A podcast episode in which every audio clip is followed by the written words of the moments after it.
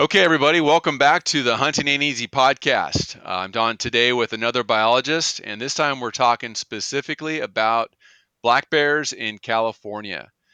Uh, today's conversation is part of a multi part bear series that I'm doing, and people in California are hungry to learn more about bears, bear habitat, bear hunting, you know how to find a bear when they've got a tag in their pocket and it's uh, it's intentional, not just bumping into something in the woods, but actually going out and looking for bears um, throughout the throughout the bear season. So I've got on the line here Jonathan Fusaro, who's a wildlife biologist. He's a hunter.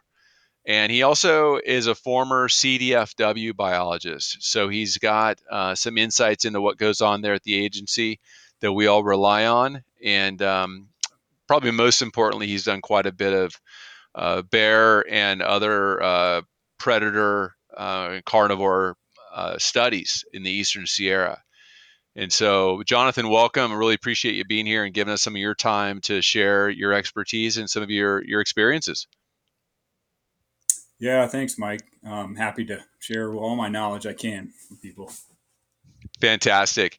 Um, so, when I first Googled you, as we found as as we connected through one of the Facebook groups, and and you you said you'd be interested in talking, I looked up your name and biologists, and I found about a half a dozen studies online, uh, abstracts and everything, and uh, it's pretty fascinating stuff. So I was wondering, can you can you give me a little bit of a breakdown of some of the you know some of the work you've been able to do um, here in California Eh, you know, while within the CDFW or, or before you were with the CDFW?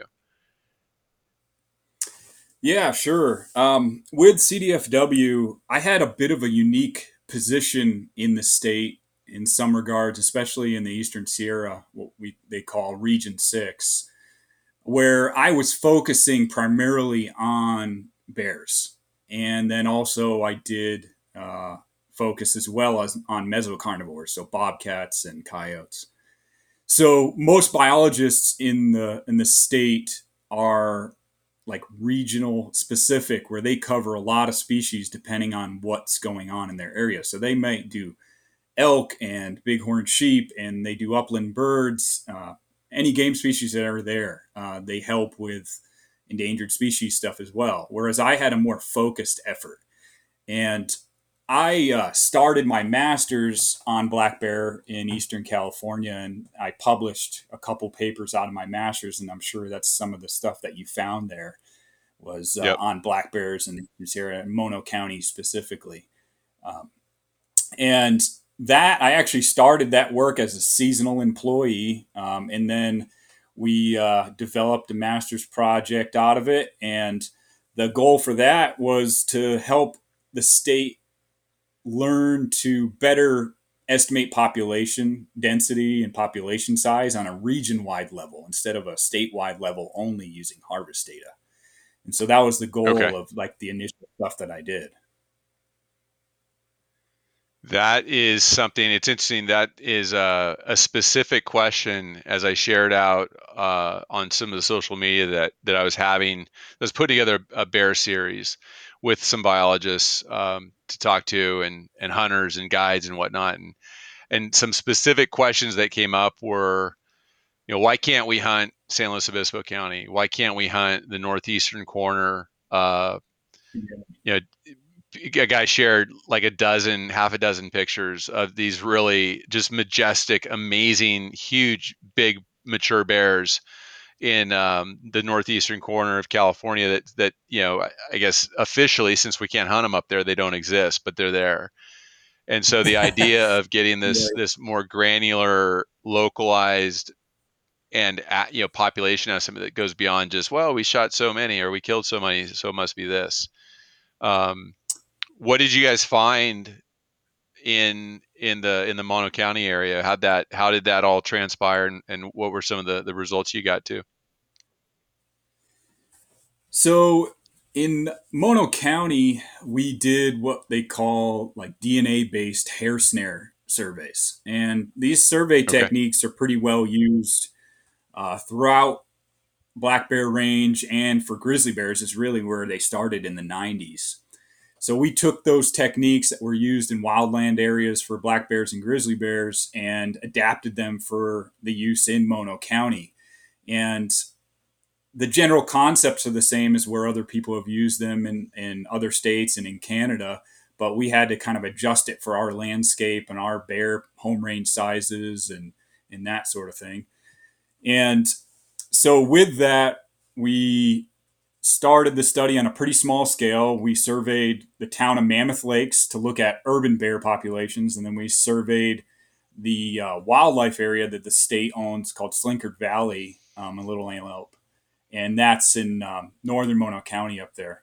So we yep. laid grid systems over that and surveyed those those areas, and we had great success with those techniques, and we got good population estimates and we determined that their urban bear density was two and a half times higher than the wildland density in uh, Slinkard Valley, and wow, which is you know was we hypothesized that, but it was definitely interesting yeah. to see it come through. It's uh, and it also was quite amazing how many bears we did have in the wildland area. Our minimum count for bears that yeah. used that country were 70 bears in that one valley. Um, just in the Slinkard Valley area. Yeah, just in that Slinkard Valley over a course of three years, there were seventy bears that used. That. Still, and that's and that's seventy different bears because you're doing this at the DNA. You're doing D- DNA analysis. Yeah, exactly, exactly. So this is determination of exact individuals from the DNA. So, and that's, that's one of our incredible. prime in Mono County.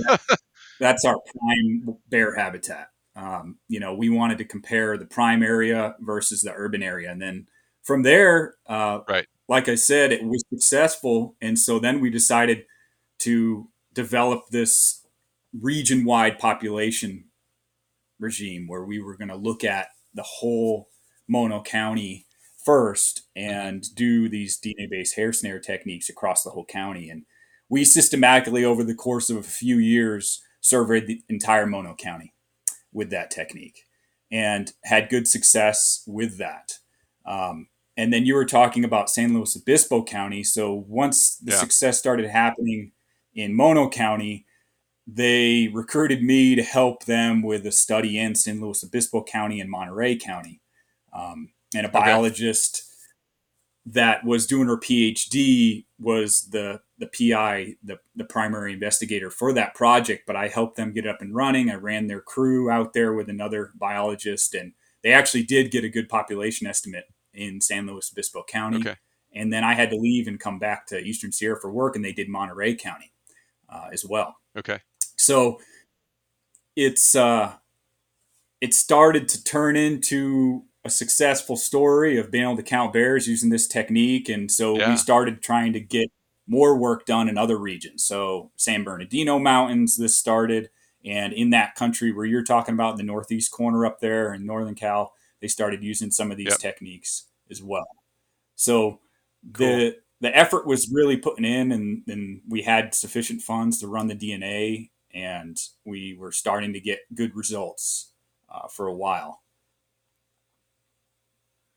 What um, it sounds like these other studies haven't they haven't been finalized or they haven't been they haven't been published yet. Is that is that something that the, the, the hunting community can can look forward to and, and having those those out there at some point or are they they on hold or what's the i mean obviously you're not in you're not there now so, so I'm, I'm asking kind of from a yeah it's uh, hard uh, your perspective to, it's hard for me to know exactly right so i left cdfw yeah. in 2018 and um. I have friends that still work there, so I hear some stuff here and there, but so I don't know where everything is exactly right now on all sure. that. When I left, the Mono County study had finalized, the DNA was analyzed, and preliminary analyses were conducted, but it was never finalized. Okay. And there are some intricacies as to why that didn't come through, but I was told that they're going to finish that report and finish the analysis. And so hopefully that data will be coming out soon and it should be on the CDFW website. Uh, the San Luis yeah. Obispo study, um, they were in advanced stages of publication. And that publication, I'm not sure what happened to it when I left. I, I never saw it come okay. back out. I was on the publication. So unfortunately, a lot of folks don't know about these studies unless they were in that region, Yeah. ran into the biologist in the field or something. That we have a lot more Yeah. data out than people would expect. Uh, there's other projects that we're doing uh, intensive remote camera surveys and looking at bear distribution with those remote cameras throughout the state. And so there's actually a lot more data out there than people see on the state website. Then, because right now, if you look at the state website, and I'm sure you've looked through it quite a bit because you've said that's how partly how you scout, you don't see a Yeah. report more than 2016, right? Right. Right. And so Yeah. there's there's A lot of more to it estimates. Yeah, a lot of estimates, not a lot of um, current data. And I think, you know, it's interesting for the hunting community. Um, I think we, you know, we're hungry for that data because uh, as a as a person that walks around the woods, I think there's more bears out there than we know, Eh, or that that anybody anybody can say. And and so and you know, when we start getting into you know policy discussions and even just the health of the like you look at deer the health of the herd or you look at bears the health of the bear population um you know th- there's a point at which there's only so much berries and acorns and grass and and fawns and you know mountain lion kills that the bears can eat. And i think one of the worst things that we could have in this state to happen is is to get to an overpopulation situation with with with black bears. Um i think that's where we yeah, get more interesting you point that human out, interaction. sure. What do you think i mean is that is that a, is that a concern as a biologist that that we are in maybe we're not there now but we're going in that direction So my personal opinion is like we don't really know what the true carrying capacity is for black bears in North America in Yeah. our current landscape. Uh, bears are returning to places they historically used to be, and then they're showing up in places we didn't have any historic data on. So it's super Yeah. interesting seeing how well they adapt to urban environments, how well they adapt to these desert environments. Uh, we have bears, you're right, we have bears in places that are not huntable. Um, they allude to it in some of the reports that you read from CDFW that we know that they're not we're not counting or CDFW knows they're not counting all the bears that there's bears outside of the hunt zones. So that hunt data isn't representative of anywhere that's not hunted. Uh, so they're aware that they're underestimating the population for sure. And one really interesting thing that's well understood now in in uh, the research and through Nevada Department of Wildlife is that our bears are now in Nevada. So they have Yes. good studies. They talk about that a lot. They're, they're very proud yeah, of that tracked, yeah, right. They've tracked the DNA from those bears, and they know those bears flooded in. So we're talking here a very difficult thing to grasp and a very difficult thing to estimate is carrying capacity, right? So carrying Yeah. capacity is limited by resources. And estimating carrying capacity is extremely difficult, especially for a species like a black bear that is Yeah. Very opportunistic and has a lot of food sources and very adaptable. Uh, but it's pretty clear that they're continuing to move into new habitats and cover country we never thought they'd cover, you know, through the Great Basin country, and and they're spreading. So, um, have is there a concern about them reaching carrying capacity and and overpopulation? You would say, well, sure. Um, it, it, it turns out it's more like social carrying capacity, right? Not so much biological Sure. carrying capacity that typically gets reached first. And social Yeah. carrying capacity is a lot higher in urban areas, right? Versus the wildland area necessar- necessarily. Yeah. Although folks in Tahoe, um, unless it's their house that's been broken into by a family of bears, they are super protective of them. They think they're like pets, and it's uh, it's kind of it's kind of weird uh, how crazy some of the how, you know just how how how passionate some of the the Tahoe people are about the Tahoe bears in the region. Um, even though the Tahoe bears can be a real nuisance and and you know and a you know threat to property and whatnot. I, a question on the yeah, urban totally- yeah, I, so I have a question about the urban bear interface. Um, Sure. when when hound hunting was taken away, and this, this is something that's been thrown was actually thrown out to me as a question on by somebody on Facebook. Is there any science or anecdotal data that would that looks at what happened in terms of bears' propensity to go into the the, the populated environment um, after hound hunting was taken away? So you're referring to maybe bears not being as fearful of dogs, and so they're moving Yeah, to the urban just area. What do you mean? yeah, just becoming more habituated. I, you know, if the, if a hound hunter is in Mammoth and they want to go, they can walk a half a mile out of town or just on the edge of town, and they can find a track and go. Um, then those bears that are close to town, like uh, yeah, it has has habituation of those unhunted populations close to town accelerated the, the the issue or intensified the issue of bears being in the urban environment? Um, Or am I just yeah, making a statement that can't be backed up? No, no, you're you're not the first person to think about that for sure. Um, and it's definitely something that goes through our mind a lot when, as a biologist, um, habituation is potentially a really serious thing for wild populations. Um, there's this phenomenon known as source sink dynamics where a bear might move into an urban area and they are essentially moving into a sink population or an ecological trap where they think that there's a really good Okay. resource, but in fact, they die at a lot higher rate in the urban environment than they would in a wildland environment.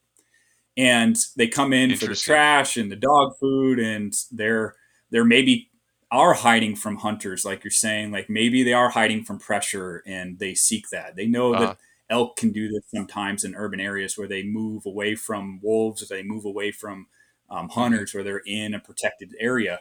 But in the source sink dynamic, that's something that we as biologists would really like to get a handle on, but it's extremely difficult to get a handle on and know whether it's happening or not, whether or not survival rates are higher in wildland areas versus urban areas. And if that is happening, you could be depleting your wildland population around the immediate vicinity of the urban area and creating a sink. Huh. So um, that is a real concern for sure. Uh, and whether or not hunting pressures bears into urban areas or the lack of hunting makes them more laxed, um, I think that bears are extremely intelligent and they they understand pressure, they understand hunting pressure, and it's very possible that some individuals do follow that pattern that you're talking about.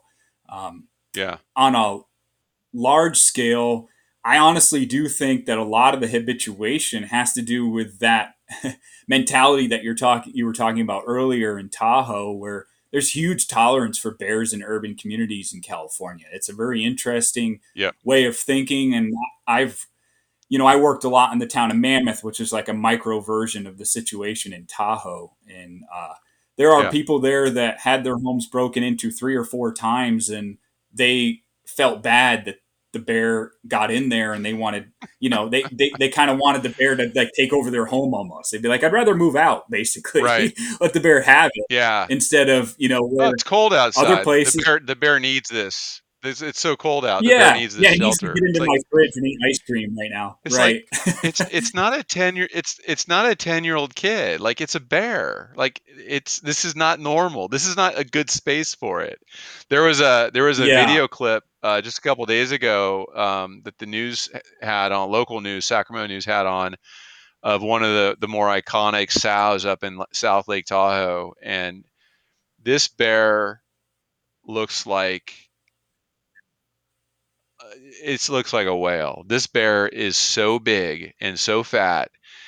It's a and she had two or three cubs and just walked right down on the Pope Beach by Camp Richardson. And the cubs are playing in the water and you know they're they're having a great time and people are just standing around looking at this bear. I'm thinking that's like that bear is the size of a Prius and with claws. And and yeah yeah, it's moving really slow because it's it, a it doesn't care about any of you people. It has no concerns about these people, but um, it just didn't look healthy. I mean, sure, as a hunter, I was like, hey, look at this. I got this 500 pound, you know, boar, you know, but if it's a 500 pound five foot bear, it's probably not super healthy. If it's 500 pound seven foot bear, maybe it's maybe it's actually athletic. But the bear did not look. It just looked fat. I mean, it just looked like it, it was breaking into you know the local burger joints, you know, grease bin every night and just getting huge. It so that's my long way of saying are these urban bears are they healthy? And, and is it a sink? Do they actually come in higher density but also higher death rates? It has been seen in other in other states where they've looked at real intensely with GPS collar studies that the urban area appears to be a population sink and they're dying at a lot higher rates than their wildland yeah. bears. Uh, it hasn't been studied, or I, I'm not aware of it being studied at all in other parts of California, but it was studied pretty well by Nevada, um, NDOW biologists up in Tahoe on the okay. Nevada side. And they, they were some of the first biologists that started recognizing this that I'm aware of, that of the population sink potential. But it's hard to see and it's hard to understand because there's a lot, like you said, there's a lot of bears up there, and you know it yeah. doesn't seem like you're depleting bear populations. Their bears are pretty hardy critters. I mean, I've seen some really bizarre things that bears have eaten, you know, and it doesn't seem to faze them. So whether or not they're healthy, you know, a bear just wants to right. put on fat. They don't care like us that it's like this kind of fat or right. that kind of yeah, you know, they're, that's true. They're just putting on weight, and and I'm not super familiar with their physiology well enough to know, you know, unless they've eaten poison directly, that our food is necessarily bad for them in the long Worse term based them. on how they, yeah, because they lose a lot of that weight and into hibernation. But there have been bears that have died from eating things they're not supposed to eat in the urban environment. You know, poisons of sorts. Sure. Um, you know, people put people put out uh, radiator fluid or something and they lap that up and die. Yep. You know, there's there's rat poisons that have killed them. So yeah, it's all right. So too so too many donuts and too much too much burger grease won't necessarily do to a bear what it would do to me. That's and that's me obviously humanizing that side of it too much. But uh, sure. Sure. it was it was crazy, you know. I, and I definitely, you know, people say, oh, they're they're here first. Like actually, humans have been here along with the bears for you know thousands of years. Like maybe not my family, but there have been humans on North America in North America in California hunting bears for tens of thousands of years. Um, so, well, certainly. I mean, in the landscape dramatically changed now. Saying that they were here before us is kind of like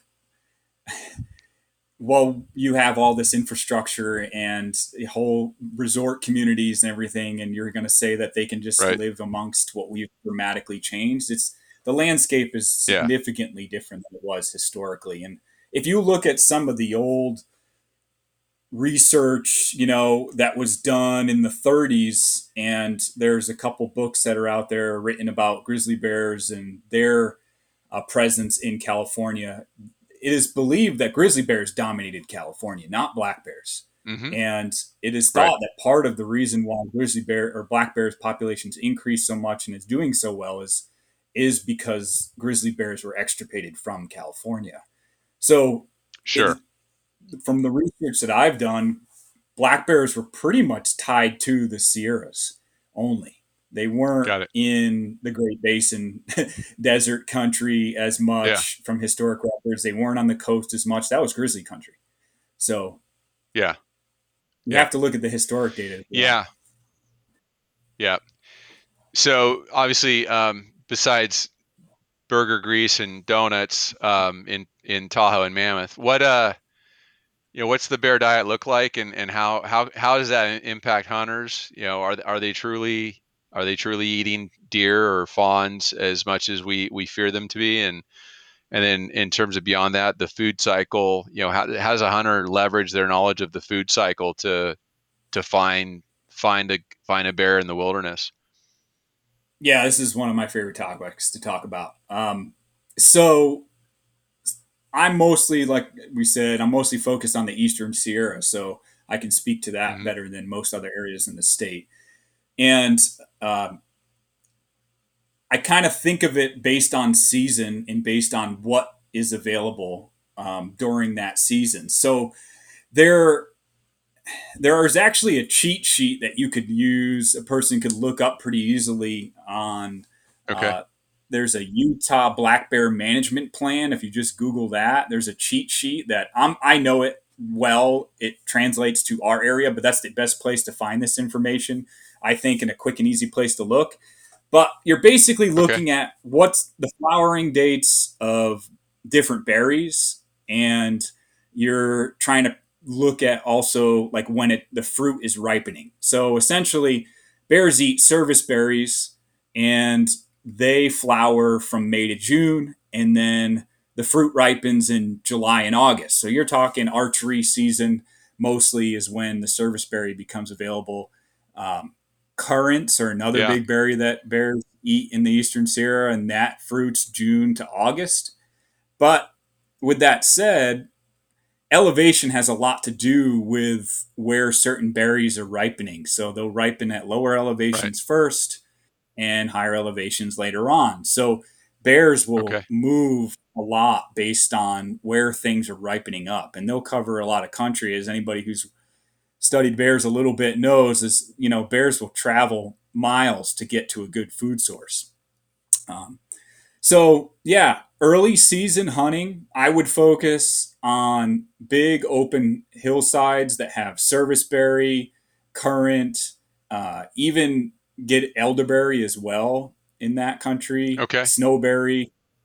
Yeah, if you um, if you want to hunt bears, you kind of need to know your berry bushes, and you need to get a book or one of the apps that can help you ID different berries and really know them well yeah. because different ones have fruit at different times of the year. Um, so as things get later in the year, so we're talking like October time period, choke cherries are still available often, and bears will hit on those really hard, and they might spend spend time on a patch of choke cherries for a few days um, in one spot, and you'll see choke cherries in their in their diet. And then the next step for somebody, once you know how to ID these species, is to know how to ID the seeds in the bear scat. That's the other biggest thing I've learned. I so I, I've been I've been a fan of bear turds for four years, going on five years. My family when Yeah. I first started hunting, I was literally I was a, I was a, I was uh, the gun hiker. I I was walking through the woods with a gun. I, I had a tag, but I, I probably wasn't really hunting. Um, but I would take pictures of bear turds and be like, hey, look look at this. It's the size of my boot. I got big feet. Um, they got they got tired of of me looking at bear poop uh, so sharing it so frequently with them. But so Yeah, that's next can't. level is is studying what's you know, and if it's a damp, if it's wet poo, if it's wet, Mhm. and you can figure out what the seed is, then you're close. Yeah, for sure. And you know, over the years, you begin to learn microsite level differences in degradation of scat. So if it's way out in the Uh, open in the sage, it's going to cook way faster, right, than it would if it's in some shaded area near the creek. So you might yeah, think an, a scat in a shaded area is newer than the one out in the sage, but maybe the one in the sage just cooked and it's, you know, it looks older and more um, broken down. So you can walk around out there, and I, I think a lot of people, a lot of biologists or hunters that I've talked to will see different scats and they just assume that that scat is from a time period when they're wanting to hunt. So you you'll find bears eat a ton of grass early on in the year, and you can hunt them yep, over big meadowy areas and along creeks where they're in aspen stands and they're eating grasses. And that scat in this climate can last a really long time. Like I'll see them where I've caught a found a scat, and then the next year I go out and it it's still there and it's and it it looks pretty much intact.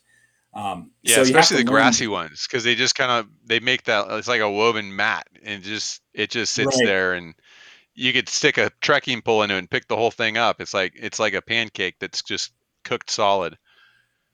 Yeah, sure. Yeah, exactly. You're you're totally right.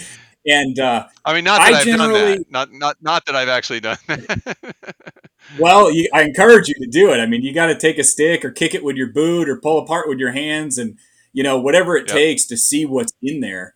Um, to be honest with you, like I, I do it all the time, and that really helps you learn what what they're eating and if you start to get to learn the country really well where you're focusing on a specific drainage and you see that there's choke cherry pits in there and you know where there's choke cherries then that helps you huge like sometimes you know of course they might eat something then climb to a top of a ridge deposit their scat on the top yeah. of the ridge but the berry patch is nowhere near the top of that ridge um, it's right. down in the bottom two canyons over but if you know that, and that's where they generally are, and where they're even, you could also just make um, understand based on where you've seen ripe berries at certain elevations on certain aspects of the slope and say, okay, well, yeah. I'm approaching an aspect similar to that and approaching a certain elevation similar to that. Maybe there's that berry patch on the other side of this ridge, and then you spend a lot more time glassing that country without even having to physically be there just to look for bears being in that country because um, it's it's difficult to glass up berry patches and know what species it is. Yeah, that would be that would be a skill. Um, really hunting for the food, like hunt for the food, find the food, watch the food long enough. If it's if it's if it's truly in season, the bears will show up. On the west slope, you know, we've got we've got acorn trees, we got acorn shrubs, you know, we've got acorns. So mid August right. till mid October at varying elevations. There's there's nuts. There's there's a- acorns as an option too. Is the eastern slope more fruit driven? Um, unless you get out into the the the the PJ, the pinyon junipers, and like if I'm up if I'm in that X12 zone up in the mountains, am I mostly looking for for various types of berry?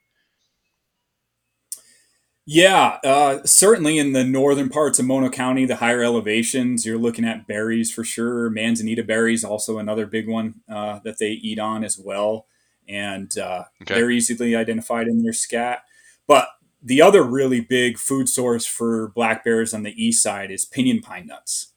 And so pinyon pine nuts are more like if you hunt oaks, you could kind of translate some of that knowledge to how you hunt um, pinyon pine nuts, where not every hillside is going to have good pine nuts, just like not every hillside with oak is going to have good pine nuts. It might be certain patches at certain elevations. Some year are really good, and certain ones are not. I've seen where okay. bears moved heavily from the Sierras over across the valley into the Glass Mountains and hit pinyon pine forests over there because that's where it was really good that year. And so you and to find pinyon pine nut scats is the easiest scat you could identify. It's basically full of pine nut shells. It just looks like a whole okay. clump of pine nut shells in one pile. And huh. that's a, very much a fall to a late, you know, even into November potentially, depending on how good the pine nut year is, that they're going to eat on pine nuts. And you can find them in the driest slopes when the pine nuts are really good, nowhere near yeah like aspen stands and meadows, and they're just hammering on them. Um, we've had bear, people harvest bears and that stuff, and they come in, and those bears have usually their right paw, which tells you that maybe they're right-handed, right? Their right paw right. is in front right paw is just matted solid with sap so much that they can hardly. It seems like they could hardly move their claws because they've been in the pinyon pines all the time. Um, wow. Some other interesting food sources that they hit on that can help you determine if a bear is there, but it's really hard to hunt over. You know, you really can't hunt over. Is uh-huh. squirrel middens where they've dug like at the base of trees in the piles where the pine squirrels have put a whole bunch of pine mm-hmm. nuts. They'll dig in those, and you can tell often that a bear's excavated them, and you can tell that a bear's been in that area. Uh, but they can do that in huh. the spring because those midden piles could last uh, quite a while. And so, you know, those squirrels are caching them. So they do that. Another thing to look for when they're eating insects because they're really big insect eaters. They'll they'll hone in on Mhm. um, ant mounds and ant uh, where ants have their larvae and they'll eat the heck out of them. Is every once in a while you'll be walking around in an area and you'll see a series of rocks flipped over and logs just Yeah. torn up to shreds. And you start to get an eye for what it looks like. It's not just a random rock that flipped or that a hiker stepped on or something. You'll see multiple where they're kind of just systematically flipping every rock in the area and digging up stumps. And you can tell a bear's there sometimes based on how crisp the edges are of when they flip that rock. You know, if they flip that rock Right. and they were just there, the edges of where that rock was is very crisp. It's not just like soft and gradual. Um, Yeah, it's not and weathered. you'll It's not weathered. learning- Yeah, I was hiking out. I was hiking out of an area I go into a lot. Um, not last season, the year before, and I, I was hiking out. It was like it was well after dark. It was I don't know nine, ten o'clock at night, and I was I was on a trail. Um, but I could hear as I I I was approaching a sound, and I I I figured out that what I was hearing just right off the trail that I was supposed to walk past was a bear tearing a log apart. I couldn't see it Oh, cool. because it was pitch black. Yeah. It was just dark, and my my headlamp didn't didn't light it up enough. It gave me the creeps. Um, it sounded like, I mean, it did not sound like a safe place to be. And um, Sure. finally, I just started throwing some. I started lobbing rocks over towards it, and then it just disappeared. And then the sound just disappeared. Just it went away. And of course, then I decided, Yeah. well, did it go away because he stopped and he's looking at me, or this bear's stopped, like something threw a rock? Yeah, what is it? And so I, I kind of, you know, eased into that and got past it. But, but I, it took me a moment to figure out, like, out in the middle of the woods, what is this sound that I'm hearing? Basically, like, you know, five guys hammering, you know, with picks on a on a log. He was just shredding it. Um, Yeah. but and then and then last year the area where I I did where the bear that I took last year, it was it was cruising through an area that I've got a camera and it's just like a called like the the wood lot because there's all these trees that are down and the bears always every time they cruise through there they stop and they just pick they they tear apart one of the logs a little bit. Um, so are there in that instance is that are the grubs in those logs is that a year-round food or is there seasonality based on moisture or you know what's what's the what's the timing on that Yeah, it just depends on the species of insect. Like there's hatches, and you know sometimes there's like moth hatches in talus fields, kind of like what they see in other western states where grizzly bears are honing in on these big moth hatches. uh-huh Uh, that that does happen some in the Sierras as well, but there's almost always some insects that they can get after. Um, but the springtime is the primary, like early hunting season would be when the insect larva is most abundant and they're really digging in on those roots. So take for instance like a big old burned area is a great place to find bears that are doing that. They're flipping rocks, they're tearing up um, stumps because that's where you're going to find a lot of really good insects in that country as Mhm. well.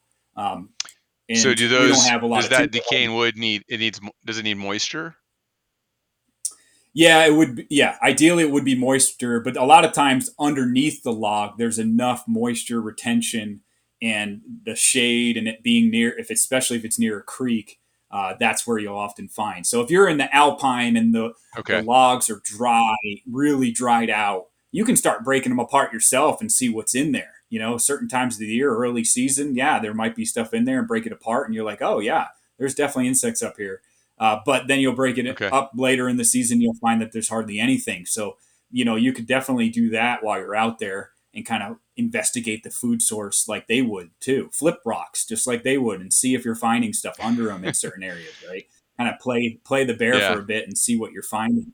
Because they're using their nose, of course, right, for the most part, um, and they they can find it that way. But we gotta you know we gotta visually see it and kind of learn the patterns ourselves.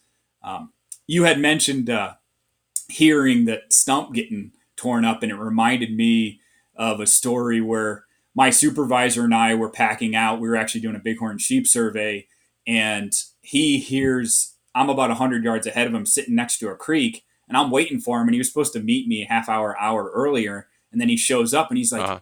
where were you I'm like I've been sitting here the whole time he's like there was a bear 100 yards up ahead of us and I sat there and watched him as he tore apart a fawn alive and the, he's like you couldn't oh, hear great. that fawn wailing I'm like no I couldn't because I was sitting right next to a big creek and I was like, darn oh, it, man. I didn't, I didn't know at all. I was like right there, but he watched that bear um, yeah, basically rip apart that fawn and then carry it off. And the bear didn't care that he was there. And this isn't an area that's frequently hiked, so that bear is probably pretty habituated to hikers in that area. Um, but right. you asked about fawn mortality and the impacts yeah. on deer. So there was a study that was done uh, by a biologist that I did a little bit of work for uh, when I first got out into the east side in like 2007 that was researching fawn survival in um, in uh, Inyo and Mono County, and they had determined on the west side, and I can't remember. I think it was somewhere around seventy percent of the fawns were killed by black bears on the west side. Wow. So the Round Valley herd migrates from Round Valley near Bishop up towards Mammoth. Uh-huh. The majority of them do, and then up and over the crest. And those, mm-hmm. if I am understanding correctly, were the population that were getting hammered really hard by bears. And the population wow. has only increased, black bear population has only increased since that study was done, for sure. And so the impacts on right. fawns is is potentially really significant. Um, it's not really intensely studied all the time. It's extremely difficult to study that and takes a lot of money. But it's pretty well understood that black bears can have a major impact on fawns. And then, yeah. you know, you bring in the fact that there have been some studies also out there that have shown that black bears will push mountain lions off their kills sometimes. Mm-hmm. And a mountain lion's not interested in typically in defending their food source from a black bear. They would typically, right. you know, take off and retreat or and then that could potentially increase predation rates of mountain lions on more adult deer. And that's a yeah. issue that hasn't been studied intensely in California, but it's something that's been studied elsewhere and it could be happening in California as well. So bears populations being really high could actually impact fawn recruitment and uh, survival right. of adults by kicking up predation by mountain lions more. Yeah, it's like um, you start running the numbers like okay x number of fawns per bear you know x number of stolen adult deer per bear x number of deer killed by mountain lions coyotes bobcats. All these animals have to feed themselves um, and then you've got a, a, a, smaller deer herd you know or smallest deer herd from what i've heard in the last hundred years. You start wondering like how are there going to be any deer and I'm a fan. I believe the apex predator should be on the landscape. You know, I think I think the hunting community does itself a disservice anytime we say kill all of whatever. Um, I, I think all the apex predators have their place, um, but I also believe that management of them has its place too, to ensure that the deer herd, you know, the prey species have uh, a robust and healthy, you know, foothold on the on the landscape as well. Yeah, um, it's uh, there's this theory behind what they call top down, bottom up, um, where top down theory is that predators are managing the population of prey, and bottom up is mm-hmm. habitat and food availability for prey is limiting their populations. And sure my opinion is that it's it's never one just one of those things going on. You know, we we have you know one of the limiting factors for ungulates, deer, and stuff is often winter range. You know, you might have phenomenal summer range and fall habitat, but if you don't have good mm-hmm. winter range that's in really good shape, then that can be your limiting factor for why certain deer populations aren't at the levels they they could be. Um, it also could mm-hmm. be fawning habitat. There's not a lot of really good fawning habitat, so that concentrates deer into a smaller area, which then makes it easier for predators to find them. And so yeah. that's definitely something that could be going on and, and more than likely is in a lot of ways where we have certain areas that have burned intensively, and if that stuff regenerates, that's going to create great fawning habitat if it regenerates well, and the deer use it for yeah. fawning. Um, and it could also boost really good summer forage. But if we don't have burns in winter range, and we don't have good winter range forage, then that's a limiting factor. Predator management can certainly help increase deer populations, guaranteed. There's there's no doubt about yeah. that. And black bear, unfortunately, in California, are hunted nowhere near the level that would be management, in my opinion. They're not being managed. It's more of just a recreational opportunity at the level that we hunt. When we're population, no, don't say that. 40, we're 000. trying to manage them. We're trying to. Yeah. What what would what right. would managing be? Ten percent is ten percent of a of a of a population. Is that a management target? Like for any population that that that rep that reproduces the way you know the bear population is is is, is what's a what's so a percentage 10, 10%, target that you would 10% see? Is ten percent is a general rule for most ungulate populations, but it's a little bit different okay. for predators. Um, and so I honestly think that really it should be more managed at a region wide level because it varies significantly. I mean, California is extremely diverse, the habitats are extremely mm-hmm. diverse mm-hmm. as well. And so if you're looking at managing a population, even with the quotas that we have, the quota that we have right now, certain counties might be managed because the amount of bears that are taking out of them. But for instance, Inyo and Mono County, Inyo County has a fair amount of bears relative to the type of good habitat. But only three bears mm-hmm. to five bears are harvested on average out of that county. It's nothing. In Mono yeah, County, it's it, its average is about 10 bears. Um, so that's just absolutely nothing. It's not managing anything. Whereas some of the northern counties, where you have a lot of bears and the harvest is a lot higher, maybe in certain locales they are being managed in that area, depending on yeah. how many bears are harvested year after year. Um, but coming up with a a like a harvest quota for bears to manage them you know you the state really needs to wire out what its objectives are and i yeah. i if you've looked at the the reports the state has they haven't updated the statewide management plan since 1998 and then they put out a harvest right. summary each year but they stopped doing it in 2016 that hasn't been yeah. looked at and hasn't been touched um, we currently yeah. don't have a statewide black bear coordinator that would be uh, pushing that. I know. asking. So it's um, very far behind. It's, it'd be really difficult to tell you what a management objective would be.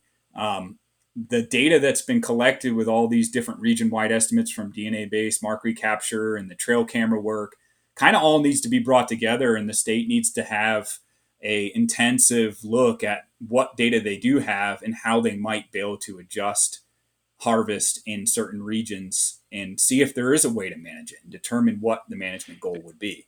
Um, I know I've heard is you it, mention. Is it, a, uh, is it a funding issue? Is it a funding issue or a leadership and policy issue? Like, is this is this being allowed to die on the vine intentionally, say, uh, or is there truly not money? a little, a little bit of all that. Yeah, I say yeah, it's a little bit of all of that and at different times. Um, huh. There, there's definitely a leadership issue because we haven't filled the statewide coordinator position. So a lot of the stuff that we as biologists do, or when I was working for the state, it's top down um, direction. And so sure. if there's nobody directing certain research, like I said, I had somewhat of a unique position where I was specifically looking at bears. Um, the area biologists that cover the different counties are often asked to do take on more work and do more work, but they're so busy that it's really difficult for them to take on full scale studies without additional help from a specialist or right. from uh, the coordinator. And finding funny money, um, there is actually plenty of money uh, through Pittman-Robertson funds to do the research we would need to do, and that's where yeah. the money came from to do the research I did was seventy percent or 75% came from federal funding from Pittman-Robertson funds. And got it. So I'm not sure if you've talked about that in your podcast with uh, letting everybody know kind of how that works and how that funding source works, but that's the tax dollars um, that come in from guns yep. and ammunition sales, right? So uh, yep. that money, the state of California has gotten a lot of it, um, and it's based on, if I'm remembering correctly, it's based on uh, size of your state and number of hunters that they allocate the funds. And California Yeah. is surprisingly Licenses, really tags. Yeah, licenses Yes. sold, tags sold, population. Uh, there's a lot of metrics attached to that, which means the more tags Yeah. we sell, the more money that comes in just from just from that too. Totally. Um, yep, exactly. It translates directly. So, yeah, there's there's definitely avenues for the funding. Uh, we would we really need the the state to step up and, and have leadership in directing that. Like what happened with this, um, it's a different story, but it shows that it's possible. Where the the directive to have this big statewide bobcat population study mhm. has been put out there that you've spoke about um, on your podcast, and if they did something like that for bears we could really get the ball rolling as hunters and help like get that information out there once it comes through because the techniques have been well established and they've been well tested and some of that data just needs to be mined and published uh, but there's more effort Right. that needs to be done so yeah i think you know setting a quota and increase or increasing the quota or making it region specific would be a great idea but we need a lot more work to really do something like that Yeah, it seems like obviously the data would be needed to support it because there's going to be anything you say about bear hunting in California. There's going to you go to the commission. There's going to be a lot of people that just react emotionally and and say don't don't don't kill bears. And so I Well, think you know, I feel like we as a community. What's that? Yeah. I said that's I the like way of we as a California community- Yeah, that's the way. So so we have to expect that. You know, the problem is, is if we're not there to, Yeah. to speak our mind and and and and present thoughtful data data based you know um, discussions, then then they're the only ones being heard because then we're, we're not there to be heard. So we need to organize our our our message and our our data. Um, it seems to me that really every state of California, or I mean every county, could support every every zone could support bear hunting to some degree or another because there are bears in all but like one county in the entire state. Um, Right. and then you know I my my I would love to plant the flag on you know two bear tags per hunter. I think a spring bear hunt would be great. I know there's there's some of the opposition to it. I get it. Like we don't want to shoot, we don't want to kill sows with cubs. I don't either. So maybe there's an educational component that you have to go through an advanced hunter hunter you know hunter course hunting course to identify and and see patterns of spring bears behavior you know identify sows. But the thing is is i think we we can we need to we need to understand what the opposition is and where it's where there might be a rational point. We need to approach it rationally with with a data and say okay well we can solve that problem um, but yeah i mean you're right we're not managing bears and so i would i feel i kind of feel like um, i'm not the only one to say this like if you think you're going to pull an x8 or x9 or x12 tag you know three years from now a great way to scout one of those zones is to go bear hunt it each year Oh, certainly. Yeah, I mean that's that's a really great way to go scouting for sure. Is to get out there and bear hunt, and you can you can see a lot of really cool country, and I mean you can be out there right when you'd be looking for deer in the exact time frame you'd want to be hunting out there. Yeah, you're right. That's, Yeah. and that's often do you know why it's what you do Yeah, I do because I've been trying to get X9A for about seven years now, and so and I I don't get X9A, and so then I move on right to uh, you know my over the counter tag, and then you know I go in X9 anyways, and and I go bear hunt, and you know and I check it out, and I get to know that country really well, even more. So yeah, it's definitely yeah do, the best way to get. do you know it. why some of the x zones um, you can't bear hunt during the X zone rifles general season rifle season. You have to wait till like October 10th or October 15th to bear hunt. The archery season you can, but the general rifle you can't. Do you know why they've got that that separation? Um, It's it's zone specific. I think 12 is probably a good example. I think 12 you can't hunt until after general rifle is over in October.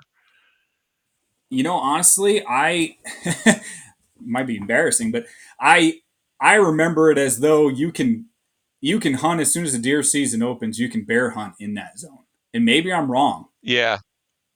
It's it's it's zone so specific. There's a few of the X zones. yeah, I don't know. I'm I'm curious. I you know I don't know if it's a hunter. I don't I, I don't. It doesn't just doesn't make sense. And it seems like that would be an easy change too. If you've got these X zone, you know these hunters with these draw tags, if you know if they could, and the zones where it's not allowed currently, if they could put a, a bear tag in their pocket um, for all those X zones. But uh, so let's let's talk about hunting. Um, I, you know, one of the segments I like to do on the podcast, uh, or I plan on doing with all my guests to one degree or another, is is is throwing you a, a Latin long, you know, a pin drop, um, and have you tell me how you would hunt this area. So it's the how would you hunt this segment, and and the reason I I I want to do this is because you know on the social media platforms a lot of folks hey i drew this tag. How where do i go? or what do you what do you suggest? They just uh, people ask these blind questions of where should i go? Where should i it's all where should i go based where should i be looking? Where should i go? Where have you been? And i think i think that that question needs to be turned upside down. It's not where should you go? It's how should i do it? Because as you've as you've said there's bears throughout the state. You know, we know that there's deer in every zone, um, probably more than we see, uh, and so it's not where to go. I, I've got I've got places where I've got there. I know that there's five or six really good bucks with you know timber bucks that are nocturnal and, and almost impossible to see. I know they're there, but I could give anybody the, the like the specifics of where they are I don't think they'd fill a tag any faster than me because because mm-hmm. unless unless they know how to hunt that area, like knowing where they are, just gets you close enough to be frustrated. So, anyways, with this whole segment, the idea is is is how would you hunt this? And um, I gave you a Latin long. It's on the east side, so it's it's home territory for you. And usually I would have you tell me how you would hunt this for deer. Um, but since the topic's bear, I, I really I'm curious as how, how you would hunt this area um, for for bear. And if you if we have the luxury of time and you've looked at this way, I'd love to hear how you would look at how you'd approach it differently from like early September, you know, the last weekend of archery versus early November. Um, you know, right as it's starting to get cold and crisp, and the bears might be in a in a different pattern. Yeah, this is great, and yeah, happy to do so. So, do you want me to share my screen, and I can just kind of show you where it is as I discuss it? That make it easier for you. Yeah, I mean the the folks listening won't see it, so you definitely got to paint the picture. Oh, um, I think yeah. I can say it's, uh, but I'll, I'll, get it. You know, it's Eastern Sierra you know, I'd say it borders the Yosemite, and then it's uh, high elevation. Looks like looks like looks like the moon. yeah, so uh, we're talking nine thousand feet plus uh, country alpine zone, certainly alpine zone. So, mm-hmm. yeah, a lot of granite, and um, so I have actually not set foot in this exact spot. So this is great for me. Cool. I've been all around it, but I have not been in this exact spot. So for me, the way I would approach this is a lot of e scouting, uh, like a lot of people do now. Uh, mm-hmm. Google Earth and onX start studying all the imagery you can see. So go in Google Earth and look at past imagery and current imagery. Use onX to look at. What are you burns. looking for? So when I'm looking for on onX for burns, I'm looking at the years that they burned and seeing, you know, if that burn over the years has changed at all. So burns mm-hmm. that are like between two and five years old are really good for bears because you'll have some regrowth in there um, that's good potential um, habitat for having berries on the fringe and the pockets that didn't burn that are within the big burn mm. areas are great bedding areas and forage areas as well. And so I'll look for that, and I'm looking at it now, and I'm not seeing anything um, in there from historic burns, hmm uh, real close by. So uh, then from there, at that elevation, that would be an elevation that I would typically focus on early season um, Okay. because that's where you're going to find some really good green up and meadows when they're in early season they're still going to be eating on grasses for a while and then berries are going to start coming in a little bit later but i would in that country after i've kind of e-scouted my routes in there where are the the basic trails to get in you know where are the people going to Yeah. be um, where's the you know the common human traffic uh, the other thing i would look at is are there any areas that are like really close to super popular trails? And knowing this country here, there is the main trail that goes up to this lake is very Yeah. popular and the, it gets less and less busy as you get higher as to where you put this point exactly. So Got it. you might need to So is contact that your local okay? biologist. So ba- I know, I know, I know. Ba- sorry, uh, backpacking, through hiking, John Muir Trail, High Sierra Trail. Bears are a Yeah. huge issue along those trails, and so there's bears that literally cruise the trail just looking for you know handouts, you know, you know, food bags that they can steal. Are you looking at this trail coming up to this lake uh, because you want to be nearby that traffic, or because the bears you're expecting true wilderness bears are not going to hang out around those trails? Um, I kind of play both both games. Um, I Okay. will knowing that there's like real popular places that people will camp, the bears are going to come and hit those spots and look for scraps or potentially kind of rummage around people's camp spots. And typically mm-hmm. in that country, I'm not worried about shooting a trash bear that might, might not taste good. These bears are kind of opportunistically being pests and getting human food. So they're they're Okay. still wild in my opinion from from the behaviors that they'll have. But they do learn over time that certain spots are great for finding scraps and they'll come through hit them but they're primarily eating wild foods um, so yeah i kind of use that to my advantage and say okay there's a lake down low at about 8200 feet that i know has a lot more people at. That lake there for sure is going to have bears funneling in. And so i'll look at the different huh. drainages and say you know where are the drainages that people aren't going to hike up in, but have good cover and potentially some natural forage that has bear that'll attract a bear that a bear might go up in and bed during the day. And then, you know, they're going to follow certain contours, take the path of least resistance often to check out that lake and see what sort of food is around there from people, right? Um, but then they're also Okay. going to potentially follow that drainage up and that drainage has a lot of kind of meandering um, creeks like the creek meanders a lot and there's a lot of really good forage in there and good potential for berries along the, the slope for sure. And the trail sits just above all that where you could actually just walk that trail in glass into those big hmm meadows and those big riparian areas and look for bears. So. I would uh, approach it from first going in there and figuring out where the food sources are. I always have to ground truth it, even though I know that type of habitat uh, and kind of generally what the bears should be doing in that country.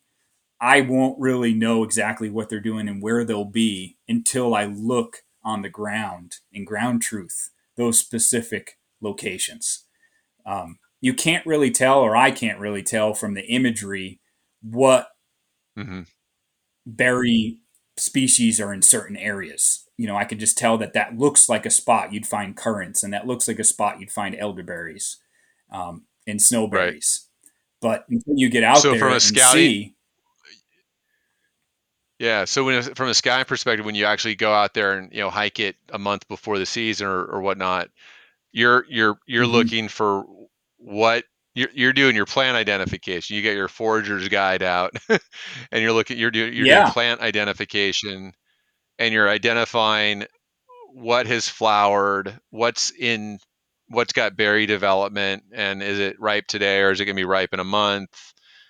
Um, is that is yeah, kind of that the scouting process?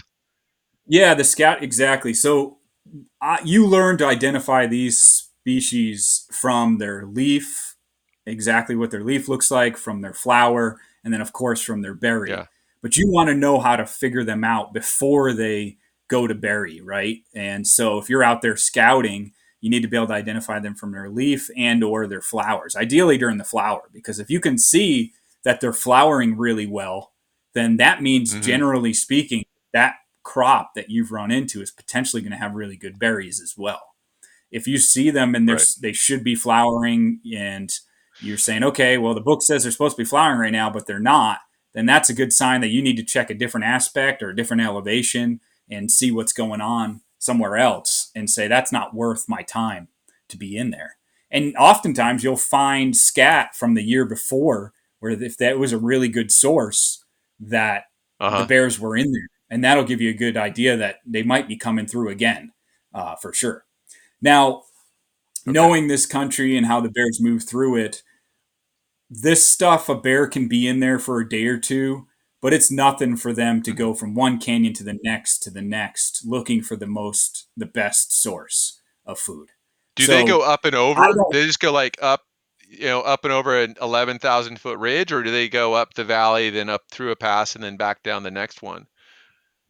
so bears can be like lazy where they just follow the path of least resistance and plot along. But there are also bears that can, seems like they consider the world flat, where they just go boom straight up and over anything.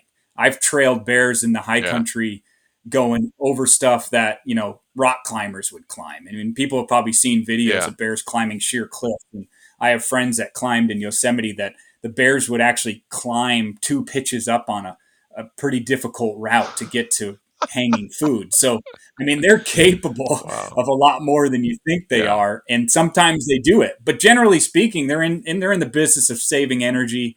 They're going to take saddles like deer will. Um, they're going to follow these hmm paths of least resistance. They might even just walk down a trail, you know, a human trail for a while. But oftentimes they'll split off, and they're not going to stay on the trail for hmm very long. And so I it's interesting when you're out there enough, you start to follow your own pattern where you'd want to go, and then you tend to say, "Whoa, the bears are actually doing the same thing I'm doing." Um, you know, and what you would hmm walk, they they also tend to fall towards as well a lot of times. Um, so yeah, I mean, when I'm sit, say I've done all my e scouting, I'm now I'm in there and I'm ground truthing. I'll actually like have points on my onX or um, in my GPS or used a lot in the hmm past where I would find glassing locations, and I'd actually go up to those spots and see if they're worthwhile. See if they I can actually see what I want to see and see how much country I can see. Um, if you don't have a spotting scope, that changes the type of glassing you can do. If you have just binos, well, then you might have to move more and hit more glassing locations. And depending on the type of hunt and the time that I have and the amount of weight I want to carry, sometimes I don't have a spotting scope. Sometimes I just have binos on me. And Is so, for uh, for this region, uh, like this area, Eastern Sierra, it's it's 98% granite, and you've got these little corridors of green in the canyons yeah, and the drainages. And you mentioned like, you know, a bear may go up one of these drainages to, to bed down. So it brings a couple questions of mine.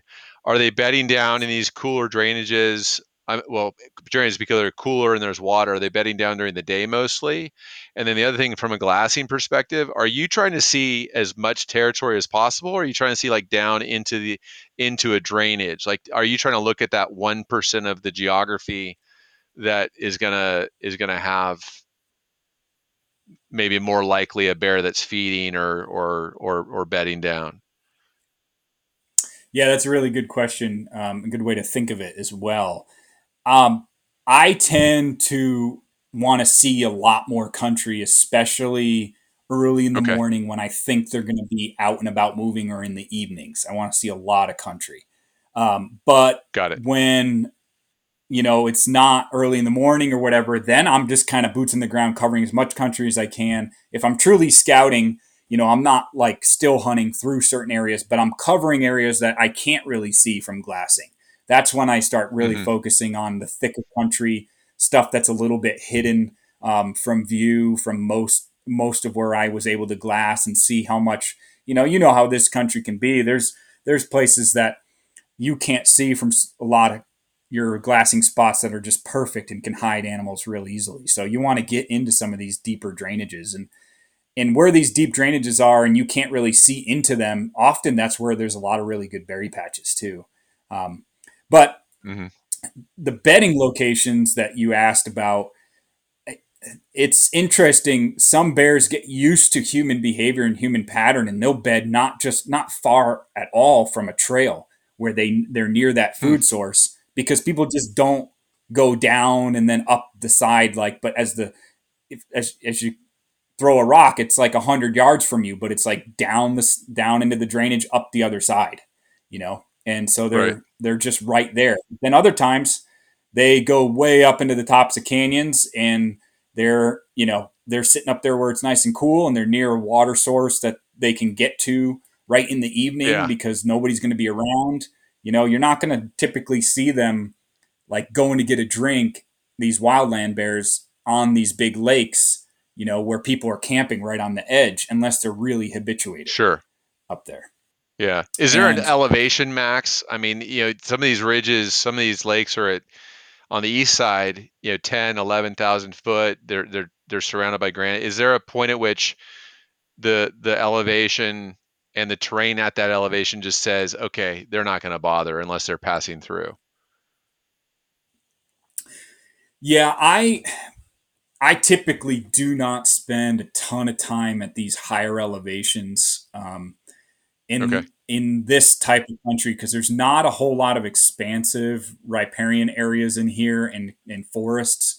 I would actually uh, look just to the uh, north of this kind of granite basin drainage, and there's a whole bigger drainage mm-hmm. just to the north that has a lot more timber and a lot bigger uh, meadow like areas.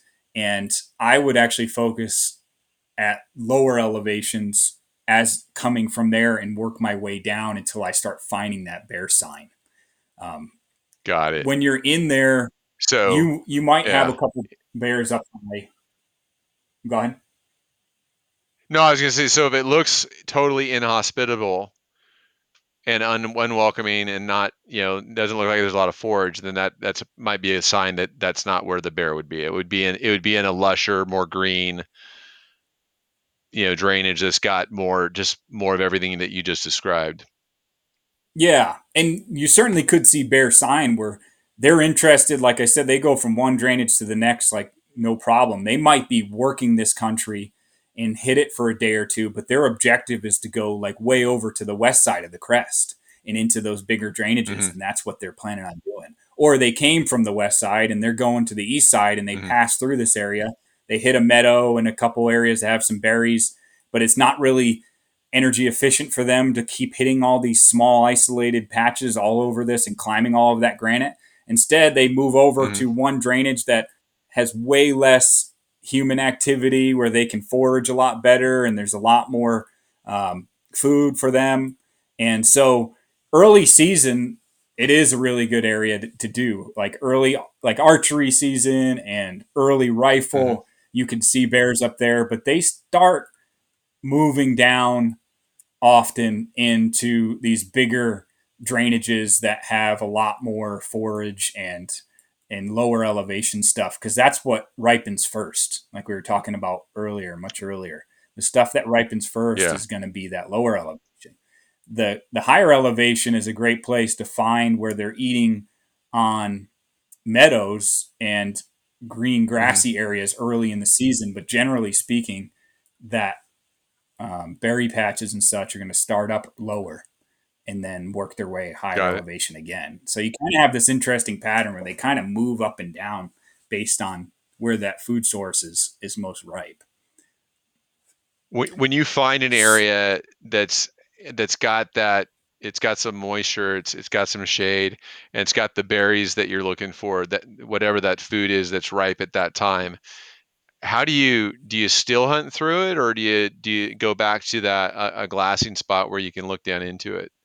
How do you how do you get close enough to actually succeed? Yeah, so I like to I like to be in a place where I know there's really fresh sign. You might find bear trails where you see, and I think hmm I saw you post a picture of this on your Instagram where there's these hmm massive tracks that are like deep imprints, and you can see some trails like that that they habitually use. I want to be like right near one of those places where I can get in there and still hmm hunt. But I'll often spend time at higher higher elevation above a spot like that where I can glass for a long period of time.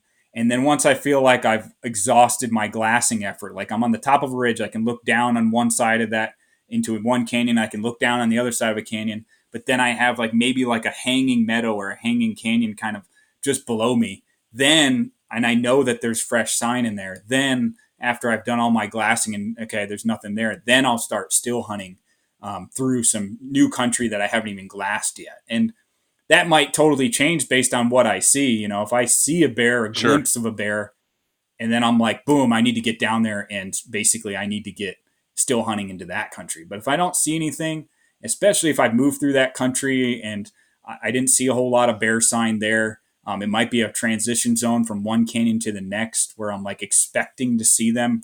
I've seen tracks and trails where they're moving from one to the other, one canyon to the other, and I'm watching that, seeing if something happens. But nope, nothing happened. Then I'm still hunting and, and getting into that mode. got it. Um, really late in the season, are those bears denning up, or are they going down and across to the to the the PJs across the valley into the desert? Is there a Yeah, is there a point at so which like late like would be mid-November, maybe it's dry, maybe maybe it's a fall, a dry fall, there hasn't been a lot of snow. Sure, it's cold, but mid-November, am I wasting my time up in the the you know the 9,000 foot range on the eastern side? Yeah, I think definitely. So once you get into late season, late October into November, um, most of the bears from when I was doing my research started getting into hibernation for sure in November on the east side. If they're east side bears and they're Okay. staying on the east side, they were high, unless it's an urban bear, and that's a totally different story. But um, yeah, a wildland bear is typically going to be in hibernation by mid November, uh, from what we saw. So if you're looking for bears in late season, uh, then yeah, I'm not spending as much time at the high elevations. And there are some bears that still linger up there and make make a living, but mostly I would spend my hmm time where the highest densities are, and that's going to be dropping way down in elevation, um, closer to like seven thousand feet and and six thousand feet, um, kind of hmm country you know, basically where you can find good pinyon forests, but there's still water within a couple miles or so where they can get a drink. And and I haven't like studied this directly, but anecdotally, I think when they're eating on those pinyon pines, I think they need to have a good source of water to be able to pass that and deal with that kind of uh, nutrient. So they, they they're in dry stuff, um, but Yeah. and they'll be in some really dry slopes, and you can find sign in there. But I think they typically want to be near water where they can pretty much get there maybe once or twice a day uh, to have a good drink. Okay. So Yeah, I, I talked yeah, to one of the biologists. I talked to one of the biologists over there, and he said that they some of the collared. I think some of the studies they were doing with collared bears, where some of the bears stayed over in the PJs and didn't like this state, like they overwintered over there because there was such a good crop. Um, yeah, hmm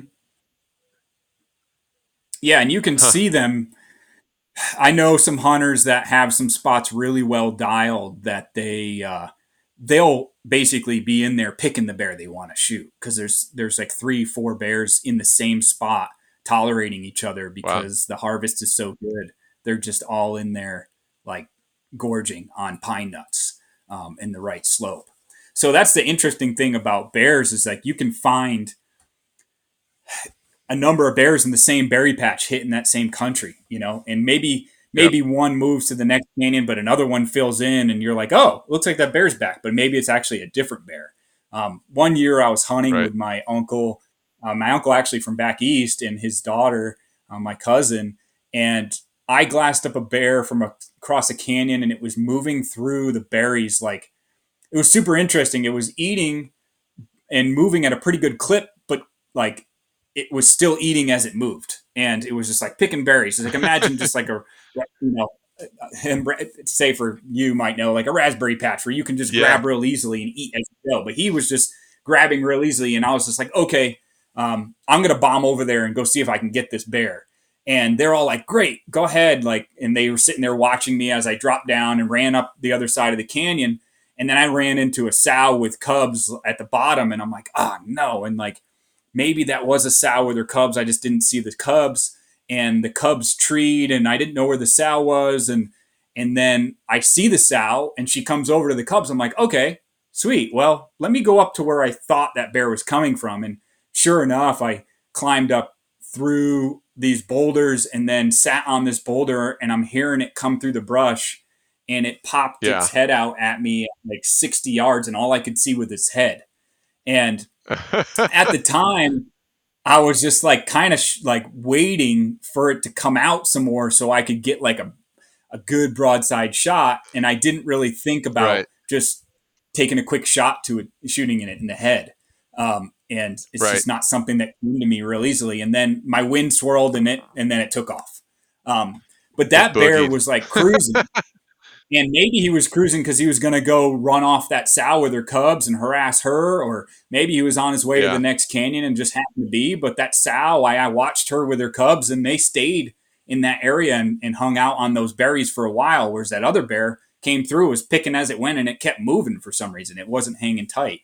Um, so yeah, you, you just never quite know if you see a bear there, if it'll be there the next day, or if it's moved on to the next canyon, or if another bear will move into that same spot if you saw one there before. Yeah, no, like the scat thing and, and trying to identifying how recent it is. And like it just tells you there was a bear, the bear was there, but it doesn't tell you that it will be back. You know, and so exactly. like connecting all the all those different pieces of it, um, you know, I think it, it can't be said enough that with bear hunting, food, the food that is in season today, you know, the berries that are ripe today, um, or the acorns or the pinyon berries, are, you know, whatever's in season and ripe today is what's going to help get you closer um, to to to finding them. It's huge. So how do we yeah, get right. uh, more people hunting? How, how, do we get more people over there on the east side hunting bears? Because it sounds like like Slinkard Valley, seventy bears identified different bears identified over a couple years and in the entire zone over there only a handful are taken it seems like the, the opportunity is it's a three hour drive or it's a it's a four hour drive away for me like it just seems yeah, like so we gotta get we gotta get more people area, over there. though yeah it'd be nice to see more bear hunters on this side the opportunity is certainly there uh, slinkard valley you know, just burned real intensely. Um, the majority mm-hmm. of that good bear habitat, yeah, that I, I was gone. I wasn't around when that happened. Um, and I uh, haven't been up there to check it out. So I don't know that it's being used as well as intensely by bears as it has. Uh, I'd kind of have to go sure. scout it. It might still be really good. I'm sure there's some bears using that country. There's still some intact habitat there, but that whole yeah. region, um, to the west of there and the south of there. There's a lot of really good bear country in there. And for certain people, I think it is. I think it's just an afterthought or it's a long drive. It's kind of like me where I'm on the east side, and for me to get to the west side to think about going turkey hunting or, or deer hunting, it's right. like, man, I got to drive like a minimum of three hours, probably more like right. five or six. Then you're talking Forest Service roads. It's like I got to spend a long time. And I think a lot of people kind of just you know, like you said, bears are everywhere for the most part in the state, and yeah. where you can hunt them, there's there's usually a place not too far from them that they can go. But I would definitely encourage people, just because, like you said, people come here for their vacation to go backpacking in this country, and some people, you know, it's like a once in a lifetime trip for them to be in the Eastern Sierra. Yeah.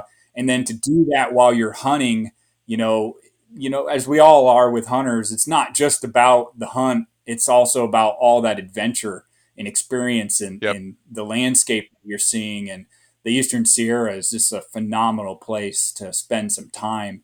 And, you know, you'll learn something different hunting bears in different country.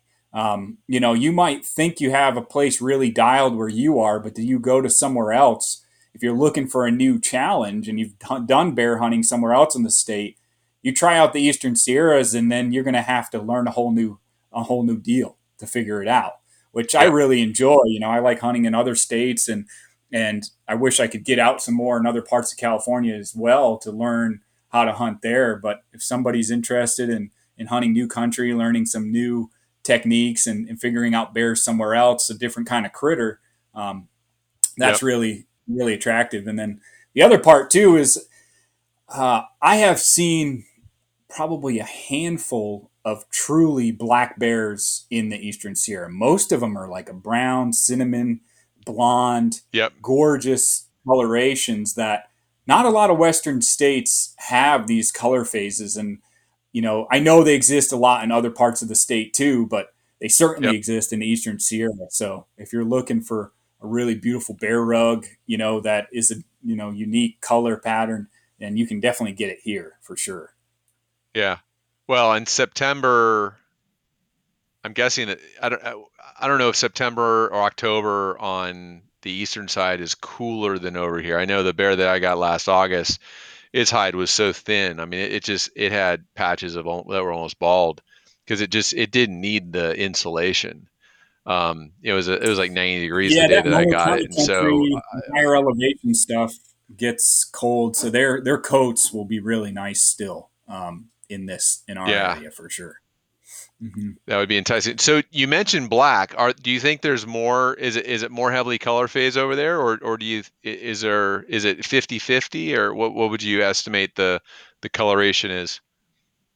You know, I should have looked at some of that data when because we were doing a lot of trail camera work, um, and as well with these hair snares, and and we were looking at that. I never actually ran the numbers on how many of the different color phases there are and what the percentage is, but just anecdotally, kind of thinking about it, I would say it's probably more like sixty or seventy percent in a color phase, not black, at least. Okay. uh, from from that. Yeah. Um, what I see in the field is often more. You know, it's interesting what you see on camera, just like what you do when you scout deer. Uh, you see more on Yeah. camera, you know, these trail cameras than you do out in the field, right? Um, so that's a little bit more truth in the, uh, for that looking at Yeah. trail camera data instead of what you see. But Yeah, a jet a jet black bear in California is is the unicorn. That's the that's more rare for us. Um, I know a couple guys that are, um, and myself included. It's like to see a truly jet black bear in California would be would be special. And um, I don't know if I haven't filled my tag by uh, mid October. Um, if I if I've filled a, a, a deer tag or two by mid October and I haven't filled my bear tag, I will have to. I'm going to seriously be considering going over to X8 or 12. You know, somewhere between X8 and 12, um, and spending five or six days up there in the high country or the low country. I, I need to follow what you said. You know, wherever the food is, figure out where the food is, and and spend some time over there because it is amazing scenery. That like I like it's a it is an adventure hunt. If you if you do a, a backpack hunt or even you know spike out from a, a day camp that's up high, that is tremendous scenery that you just don't get anywhere else. And to be able to combine it with some bear hunting would be would be really special.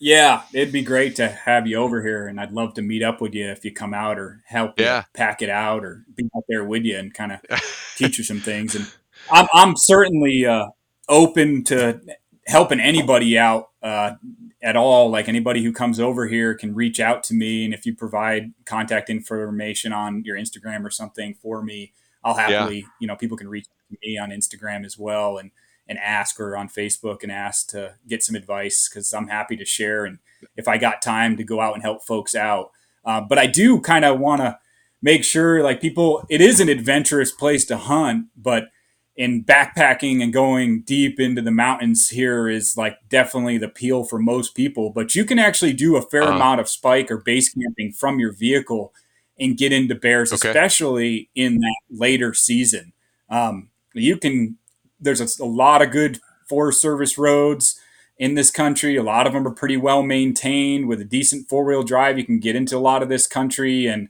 you can do some great day hunts from your car and base camp. Take the whole family with you and have them explore while you're hunting, you know, or, you know, yeah, with your wife and your kids and everything. You know, it's really not required that you have to get in the deep in the back country, which it sounds like you and I both love to do that. Um, but, you know, you got lives and work and you're busy. And, yeah. you know, for me on the no, east side, true. I have some plans this year to hunt bears hard um, for sure. And I, I like to say I'll make a bunch of trips in the backcountry to go hunt bears. But to be honest, I'll probably end up doing more after work, uh, quick weekend hunts, you know, in yep. in this country than I will backcountry trips. So yeah, well, you're you're right there, and you're right. There there's some great access roads uh, up and down the eastern side, and, and, you can get into some elevation with them, and so you can get pretty deep um, and get right there into the into the country. So that's a that's a good point. It doesn't have to be a backpack hunt where you're spending,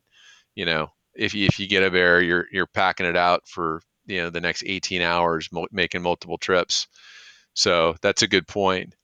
Um, I, uh, I, I really appreciate your time. I mean, we, we've we've gone we've gone a little long. Um, there's so much to talk about. I uh, on the policy side, you know, I, I we are we're a long ways away from you know this the hunting community is a long ways away from being in a position to present even the the idea of a proposal or, or try to drive a proposal but i think the more like what you shared in terms of you know the the studies that have been done, the studies that are in limbo somewhere, you know, the data that's out there that we need to get the CDFW to to pull that data and, and get it published. You know, these are things that as a community we need to get behind. We we want these studies to be done and funded and have the science there to back up whatever the proposals are. Um, and so I really appreciate you putting a lot of words and, and ideas to, to that.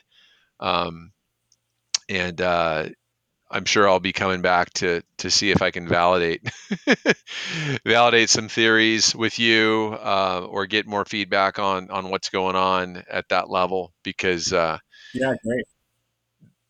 There, there's work to do, but it's going to take our community of hunters to, to be involved and engaged to, to share kind of a unified message that we want the commission and CDFW to take these seriously um, you know for the benefit of the bears and for the benefit of hunting and benefit of deer as well. Right. Yeah i think you're exactly right uh, hit the nail on the head there is there's a lot of work to be done and and it should be a process that we you know make a long-term game plan to accomplish things. Like doing something as simple as saying yeah we want a spring bear hunt. If you just jump right in there and, and try to get a petition going and just say hey let's do a spring bear hunt um, without doing yeah. a whole bunch more legwork, um, you know, then you you could face the anti-hunting community that then tries to swing it the opposite way on you too quick, too fast, right. and where you're not prepared. Uh, so you know, we need to ha- be as heavily armed as we can with data and the knowledge and the processes that it's it's really not easy for them to just shut shut down bear hunting um, like was almost tried here just recently. Um, yeah. So, yeah, I think that you know biologists. You know, it's interesting that in California, especially in other states as well in the West, you see a lot less um, what my mentor would call hook and bullet biologists that were hunters and fishermen or fisherwomen as mm-hmm. well that are also biologists, especially in California. So that mentality of managing wildlife and harvest isn't necessarily at the forefront of people that are not uh, focused at, on hunting as their own recreation as well. And right. so I think right. hunters you know, know how that data can be used and know how that data can help make management decisions and change policy. And they should, like you said, push for more of this stuff to come out there. And that's why I was excited to talk to you was to let people know that there's actually a lot more that's been done that people actually don't know about, and there's still a lot more to do. Yeah. But you know, if you if you encourage that and push that as a hunter and just uh, a member of the outdoor community, that you want that information to be public, and may not be publishable in a peer-reviewed scientific journal because it's not that significant for new findings, but it's really mm-hmm. significant for the state of California in the information that we yeah. would need on just a state website about bears. Um, you know, there's a yep. difference between the data that goes into journals and the studies that go into journals than what is just you very good, useful information on management and data that's been collected on species in a state on the state website, which it should be there as well. Right. Yeah. No, absolutely. All right, man. Well, thank you again. Uh, I think it's great that you've opened yourself up to to you know to inquiry on on the the socials uh, out there and help help new hunters. And so I'm sure you'll get a few more inquiries through this. But uh, I, I, know we've reached a, a, few people through the through the podcast as well, and and it's definitely good information. So I'm going to say uh, good luck on on the hunts this year. I'm hoping that we we get to see some pictures of of a uh, of a big bear, uh, big east side Sierra Nevada bear that will inspire a few more people to head over that way and, and do the same. Yeah, yeah, I'll definitely share and uh, look forward to following your progress as well. Yeah, thanks a lot for having me on. This has been great. Hey, everybody, thanks for listening in. Uh, if you're still with me, we're about 90 minutes in and uh, had a great conversation there with Jonathan Fusaro. Um, talking to these biologists, we could go on forever because they've got their professional experience, they've got their hunting experience, they've got insights into the the policy issues, and um, just really enjoy being able to go down so many rabbit holes with uh, with Jonathan there. There's two issues I want to come back to, though. Uh, I made the mistake of of introducing some ins- uncertainty into uh, whether or not he was hunting out of season over there on the eastern side of the Sierra Nevada um, during bear uh, bear season. And so, for clarification for everybody, uh, those X8, 9A, 9B, 10, and 12 deer zones on the eastern side of the Sierra Nevada bear season opens up concurrently, which means right there with general deer season. So uh, it is accurate to say that you can hunt bear on in those zones um, in September and October, and then right up till the uh, the end of the end of the season as well, end of the year. Um, the other X zones outside, not not including eight, nine A, nine B, ten, and twelve, the other X zones, bear season opens after the general deer season. So it's a good question as to why that is. Uh, we'll do some work and see if we can find out why why that uh, split in the hunt season exists for those northern X zones above Tahoe. And then the other thing I wanted to come back to was Jonathan mentioned top down uh, herd management and bottom up herd management. And the top down idea is that predators define the success of a herd of, of deer or elk or other prey species. And bottom up would be the theory that the habitat quality defines the overall success and health of the herd. And I think it's fair to say that that both theories contribute to the overall success. Both theories are uh, appropriate and good for us as a hunting community to understand. And when it comes to the work that we have to do as a community to improve the deer herd, elk herd, you know, improve the population of wild sheep, you know, any of the species that we're we're excited about that are non-predators. Um, changing rules and regulations around predators is going to be a lot of work. and it's going to be a fight. you know, there's going to be some controversy there. So, affecting that top down regulation or top down herd management theory is going to be really difficult. And that's a long term discussion. Uh, but the bottom up side of it has to do with habitat. And I think that's where we have an opportunity today, tomorrow, every day forward to do work ourselves and get out and, and work with conservation organizations to improve the habitat, um, identify winter range and summer range areas where we can protect, enhance, improve habitat. And it's also where we're going to find a lot of allies that aren't necessarily hunters. Um, you know, the Nature Conservancy, uh, private landowners, um, you know, anybody that's excited about seeing habitat, uh, wildlife diversity, you know, biological diversity, you know, people that enjoy the outdoors and want to see deer when they're out there hiking around, um, people that want to see small game uh, while they're out there enjoying the wilderness and the woods.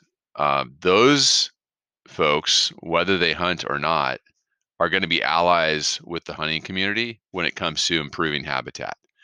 So, the long term issues of predator management are needed, and we we we uh, we, we need to go that path. But short term, we really need to talk about and work on who are the allies that we can connect with and where can we go out and either do work or support work that's being done to improve the habitat that puts more animals on the landscape. And uh, we all come out ahead with that. Uh, we also find that we've got alliances and friends in the community inside and outside of the hunting community. So i'll get off the soapbox for now. That's my that's my statement for the day. Thank you, Jonathan Fusaro, for spending time with us. And this is a wrap on episode five Hunting Ain't Easy. Thanks, everybody.